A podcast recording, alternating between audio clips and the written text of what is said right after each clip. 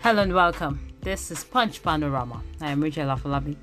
Today we'll take a look at an observatory study of physical planning in Lagos and the sudden rise of high-rise buildings in the capital city of Lagos, close to the airport. And our topic today is the spate of high-rise buildings on Mobolaji Bank Anthony Way, Ikeja, Lagos. Ladies and gentlemen, you would agree that the physical planning of Lagos is an issue that must be taken top notch.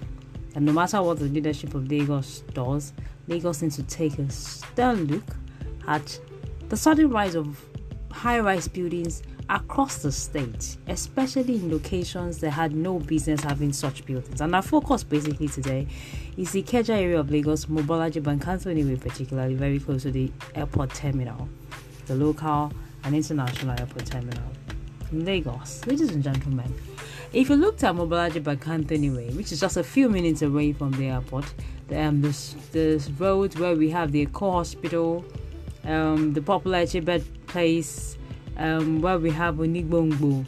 Suddenly, and where we have the federal government customs office, the Sheraton Hotel, and of course, an extension of the GRA Ikeja area. Ladies and gentlemen, you suddenly find out that there's so many high-rise buildings that are just coming up, and then you wonder why and how. Now, some would say that, oh, where the buildings are coming up are within spaces that are allocated to federal government agencies. Like, if you look at the customs compound, you just suddenly see this building that just came up all of a sudden as, as it grew from the ground. Ladies and gentlemen, it is high time Lagos State began to check in on every building that is taking place or any kind of development plan taking place. Obviously, everybody wants to have a piece of this wealthy Lagos. So that they came from interlands or from whatever region of the country they came from and that they have a space in Lagos. Yeah, maybe a feather to the cap of some people, depending on the region of the country they're from.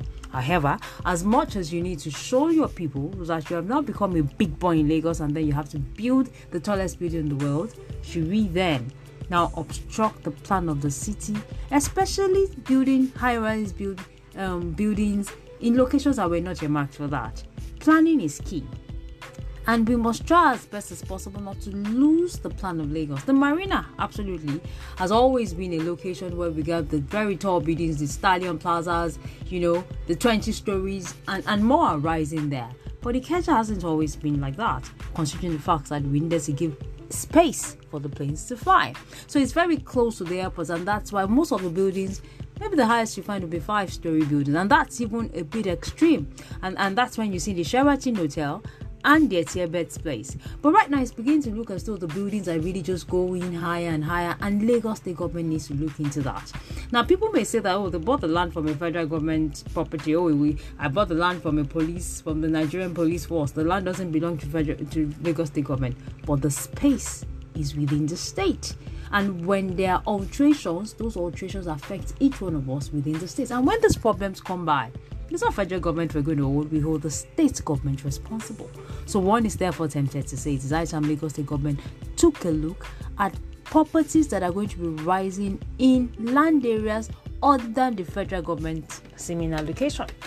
Okay, or on the properties that are owned by um that that, that, that those who are residents in there or, or, or, that are residents of federal government agencies because they, it looks as though they're beginning to sell them off and then those who buy them want to build the building so high. You're going to ask yourself how the planes will fly. If we're not careful we're going to have too many planes crashing into buildings because the airspace in Ikeja was not created for high-rise buildings as we draw this conversation to a close ladies and gentlemen this begins to look like property ownership in Lagos State and how people are really desirous of building buildings they ordinarily would not build in other regions of the country or or where their communities won't let them build it in their home state. You know, people want to build all that they've dreamt of. They want to build it in one day. We cannot alter the state. So maybe one is tempted to say that the solution will be that Lagos must must begin to be top notch on its land ownership on probably buying the land from family family members who feel distressed and want to sell up their family property and then Lagos build on it within their own plan and then lease it out or let it out to those who are interested. That way, the plan of the state will be maintained. There will be no obstruction. There will be no disorderliness because the way the buildings are going up, even in the Agege area of Lagos, you're beginning to see buildings so high. You are asking yourself, who in the world approves this? And trust the typical civil servant, he needs money By the time somebody pockets some monies in his pocket, it, will, it won't be long for him to approve something and then snips it into the government office and governor signs it without thinking. Lagos State government needs to really be on top of their game because when the problems come by and when the buildings come crashing down, everybody will begin to say the state is incompetent. I think we need to begin to make the plans right now. Thank you very much for listening. I'm Rachel Afolabi. Enjoy.